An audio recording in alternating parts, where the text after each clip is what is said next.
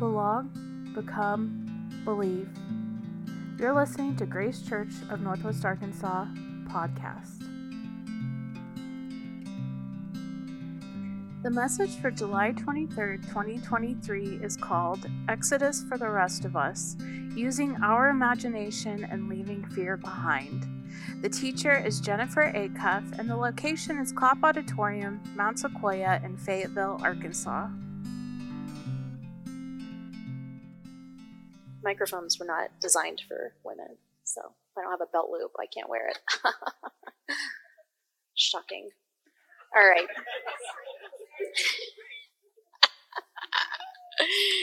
Good morning, everyone. I'm glad to be here. I've been out of town quite a bit lately, so it's really, really nice to be here for a couple of weeks. Um, so, fear makes me think endlessly about the what ifs. It drives me to either paranoia or hope, but it really depends on my past experiences and what I feel comfortable trusting. When I am placed in an uncomfortable situation, I feel the fear creep in, and I usually choose the route that is most familiar or with the outcomes that I could at least somewhat predict or control. Better the devil you know, right? So, experiencing and processing both physical and emotional fear is really complex, and it's one on which we typically don't like to dwell. So, we're going to spend like 20 minutes on it this morning. so, our initial reactions to fear might be categorized as fight, flight, or my personal favorite, fetal. Um, but thankfully, it doesn't have to stop there. So, what if we learn instead to use our imagination to take what our minds and bodies are telling us about a particular fear that we're experiencing and dream up the possibilities of what could happen when we instead fear God? So, uh, the title of this series is called Exodus for the Rest of Us, which is just hilarious in and of itself, right? We did that because our teaching team is silly. So, if you don't know the Seinfeld joke I'm referring to, please go find Festivus for the rest of us. But um, that came from the fact that, you know, we're reading Exodus, we're going through it, we're trying to relate to it, but also recognizing that we are not the Israelites in most of the stories, right? So, what do we do with Exodus when we're not necessarily the Israelites? But then the second favorite title, which John was a big proponent of, was about imagination, using our imagination as we think through Exodus. So today we're going to do both. so our text this morning is Exodus 20 20. And this verse comes on the coattails of the Ten Commandments, an incredible display of power from God in the form of lightning and thunder, so much so that the people were like, that's not for me. Moses is going to have to be between us and God. I can't do it. This is too much, right? And Moses' response to that was our verse for this morning. Do not fear, for God has come to test you, that the fear of him may be before you, so that you do not sin.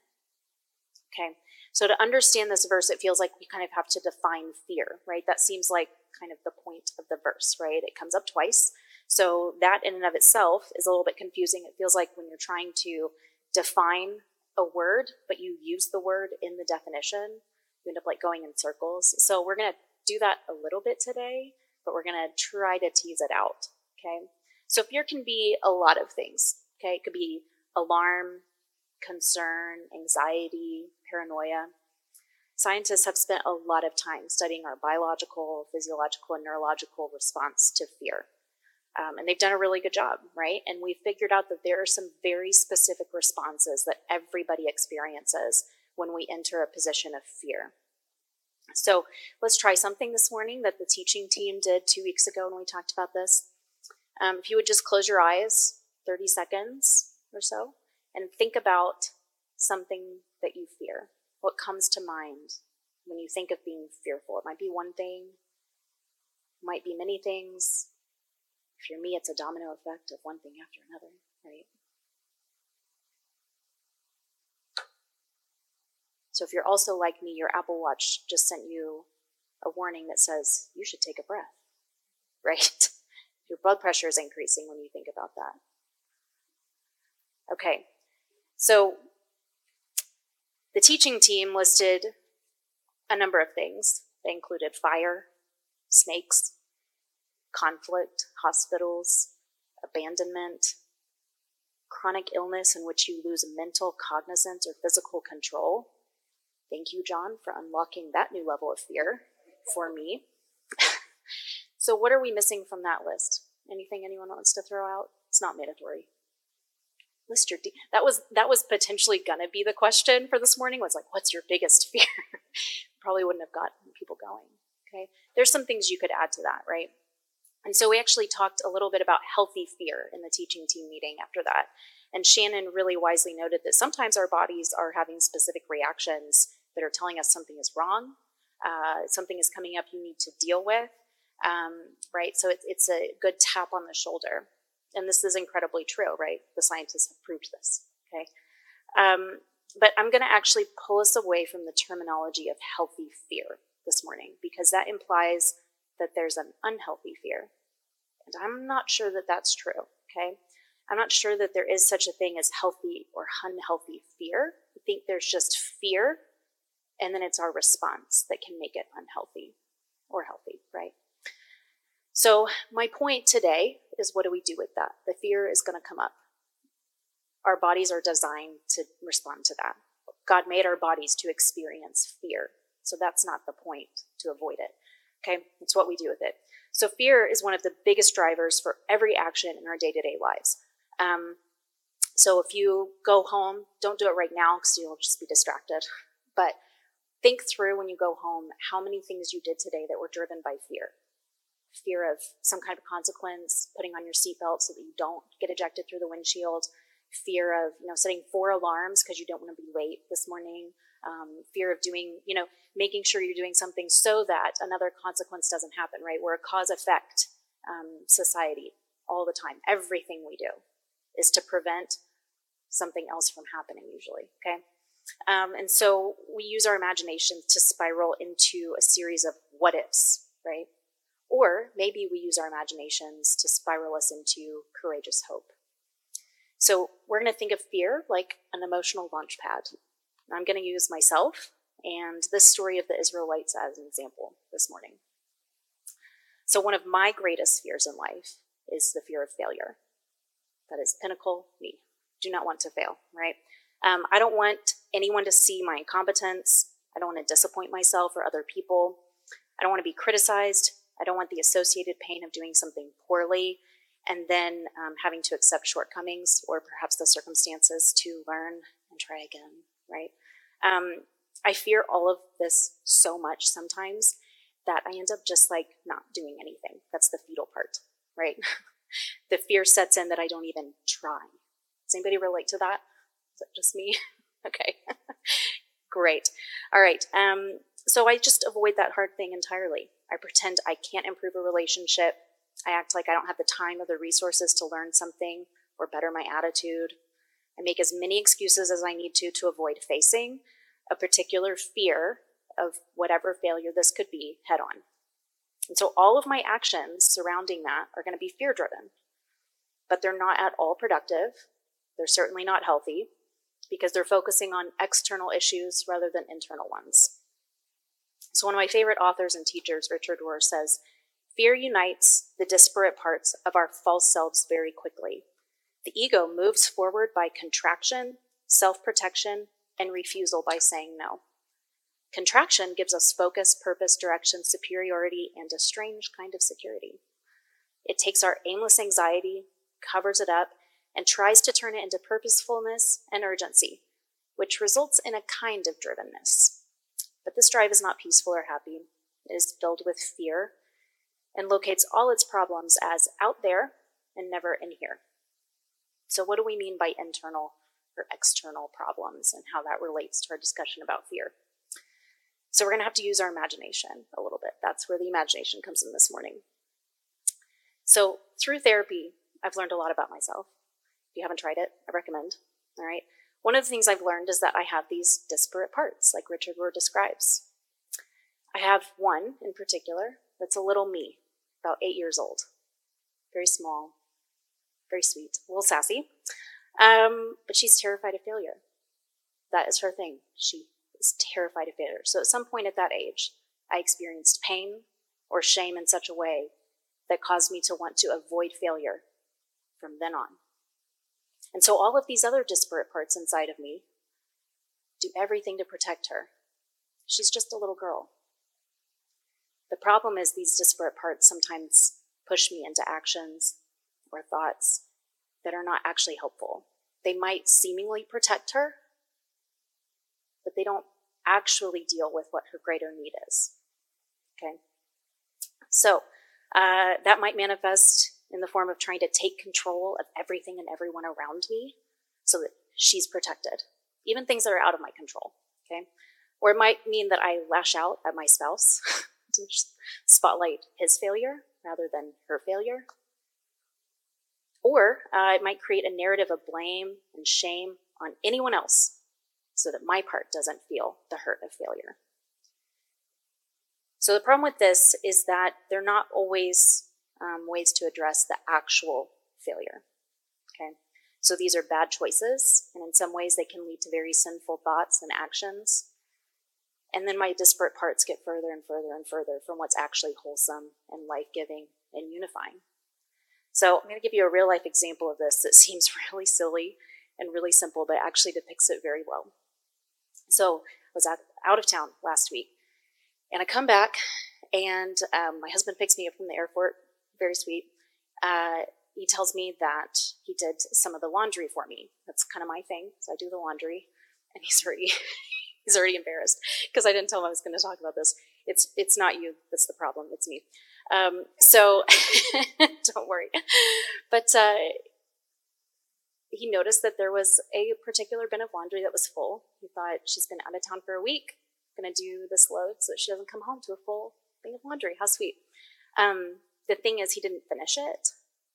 And so when I did start doing the laundry, I needed to move things from, you know, washer to dryer, dryer to out, right? And I find that there's this load, this unfinished gift of love, right? That I am now deciding I'm mad about. The problem is, the reason I couldn't do something with that unfinished gift of love is because I had left something in the dryer before I left. And so that thing had come out and went into what I consider to be no man's land, because laundry is my thing and I have names for everything. But it went into the position, the placement of we're not sure if this is clean or dirty. And I'm pretty sure it's clean because I'm pretty sure I did it and then I left it in the dryer before I went out of town for a week. But I don't want to talk about that. Instead, I want to talk about the unfinished gift of love and this load that I now have to do something with. And it just spiraled, right? Ugly things were said over an unfinished gift of love, right? So whose fault is that? Well, you know, whatever. Maybe everybody's, maybe nobody's. Definitely not his, because he was really just trying to be nice, right? But that's that's what happens, right? Remember, my fear of failure is eight years old. Eight years, eight year olds are not known for their great judgment or ability to rationalize through actions, right? But that's where I live. And that's where all of my fear of failure comes from. And so then everything else is going to do everything to protect her, even if it means hurting somebody else. Okay? So you can fill in the blank on whatever your fear is. I guarantee you it's driving you into unhealthy actions unless you recognize what it is. Even when you do recognize what it is, sometimes it drives you into unhealthy actions, right? So, what is this fear driving you to do? Is it driving you further from relationship? Is it keeping you from doing the right thing at work or at home? Is it pushing you away from recognizing the humanity of people around you who are less fortunate? Is it causing harm or preventing others from being rightfully named a child of God? A lot of times, I think fear drives us into either exclusion or love, but it's not both. Exclusion of ourselves from a situation because we don't want to be a part of it, exclusion of others because we don't want them to be welcomed, exclusion of God because we don't want God to be a part of our mess. Or it can cause us to love ourselves, others, and God, but it can rarely do both. So I think that's what we're seeing in Exodus 20 the Israelites' fear of failure. So um, Brueggemann talks about a really intriguing idea in his book Covenant, pivotal moments in the book of Exodus. So this is what the teaching team is using as we kind of go through Exodus. So Brueggemann explains that the fear of the Israelites very reasonable, right? We know this, okay? There's massive thunderstorm, lightning display of power, totally reasonable fear. And there's a lot of other things going on as well. Okay, so the fear of the Israelites might be because they worry Pharaoh, Pharaoh will come back. Reasonable, right? He's pretty mad. They also worry that they might die in the wilderness. Also true. They couldn't take much. Okay, uh, or maybe they don't know what to expect on this journey. And they're scared of that. Okay, those are all very reasonable. But it might be that they just heard the Ten Commandments, saw the power behind the being requesting this of them, and are terrified of failure. And that's why they told Moses, You're going to be between us and God. Can't. The expectations are a little too high. You guys ever have a sibling who you ask to deliver bad news to your parents about your poor, poor choices? You're like, You tell mom and dad, I'm going to try to sort it out, but you take the heat because, like, it's not your choice. You're not really going to get blamed. Did anybody ever do that? I for sure did, right? My sister and I would tag team that, okay? Is that not what the Israelites are doing here to some extent? Okay, so let's look at that verse. Do not fear, for God has come to test you, that the fear of him may be before you so that you do not sin. I don't think Moses is saying, don't be afraid he wanted to say that, I think he would have. Right? The problem is not that they are afraid in this moment. What he's saying is don't give into the fear that they're experiencing and just immediately reacting to in the form of separating themselves from God. The fear that he's talking about is this hesitation to approach the unknown, approach the potential fear of disappointing God when we inevitably mess up, and the tendency toward going to the suffering that we think we could accept, right? We see that a lot in the Israelites' journey. It's like they'll think about like, well, at least we knew what to expect in Egypt. And we think about that, we're like, that's insane, right? They had the worst lives possible. And somehow they still wish they could go back. And we scoff at that. We're really condescending. But I do that all the time. I choose suffering because I would rather deal with that because I know what to expect than to embark on something bigger and harder, but that might have a different consequence, right? Because I know God is going to show up there. So God's testing them, right? Putting choices in front of the Israelites. That's actually the clearest part of this verse. So that they don't sin, right? I think that's a failure to love God and others in a way that separates us from God, right? God's Ten Commandments were basically about how you treat each other and how you treat Him and they said it's too much. So they separated themselves from God. It is a tall order, right? Ten commandments are not simple. So now let's reread the verse. Do not fear, for God has come to test you, that the fear of him may be before you, so that you do not sin. And now, given what we've just analyzed and what I've defined in the style of a mathematical proof, let's try reading the new rendition. Choosing awe, respect, and trust of God over hesitation and familiar suffering allows us to remain in the presence of God. You can write your own rendition of it. That's mine. So, the profound author Cole, Cole Arthur Riley says In the face of terror, God doesn't bid us toward courage as we might perceive it. Instead, he draws us towards fear, toward fear's essential sister, rest a sister who is not meant to replace fear, but to exist together in tension and harmony with it. It's lovely. Riley continues Fear has the holy potential to draw out awe in us, to lead us into deeper patterns of protection and trust, to mold us into people engaged in the unknown, capable of making mystery of it instead of terror. So, what's the proper response for fear of God? Think we can lean into God's control of all things, which is way easier said than done, right?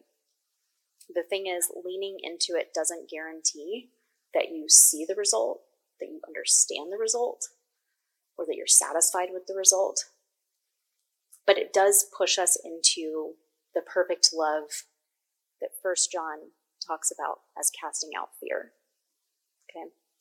And it's a little bit confusing right? We have to lean into love so that we can access, we have to lean into fear so we can access love, and that drives out fear, but it's a cycle, right? And I can't really make sense of that part. I really, it's too cyclical the only thing I can think of is Christ hanging on the cross, being pulled in different directions, and still being in the tension of both. And that is just the best I can do with that. Processing our fear is not necessarily going to lead to peace. Laura pointed out that the more she grows her family and adds these little loves, the more fear she experiences as well, right? It's not going to bring us peace. But maybe, as John mentioned in our meeting, that it drives us into the practice of a deeper love, okay? Pushes us to love. So I think we can bring the worship team back up whenever you guys are ready. So we're going to take communion here in a minute. Has anybody ever let fear prevent them from coming to the table? Yeah. Maybe guilt, fear of disappointment, fear of what it could mean to believe that you might be worthy and what that would mean. Regardless of what you believe right now, this morning, I can tell you that you are worthy. God welcomes you to enter her presence, come to the table, and be fed. And when we come to this table, we remember that we all have needs, we all have something to give. And we consider, we ask you to come to this community knowing that the fear is okay. And we're here walking together to process it and practice it, to push us into love.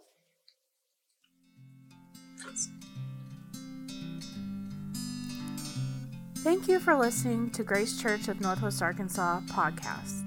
If you would like to give, you can go to gracechurchnwa.org forward slash give. You can find more about us online at gracechurchnwa.org. Grace and peace.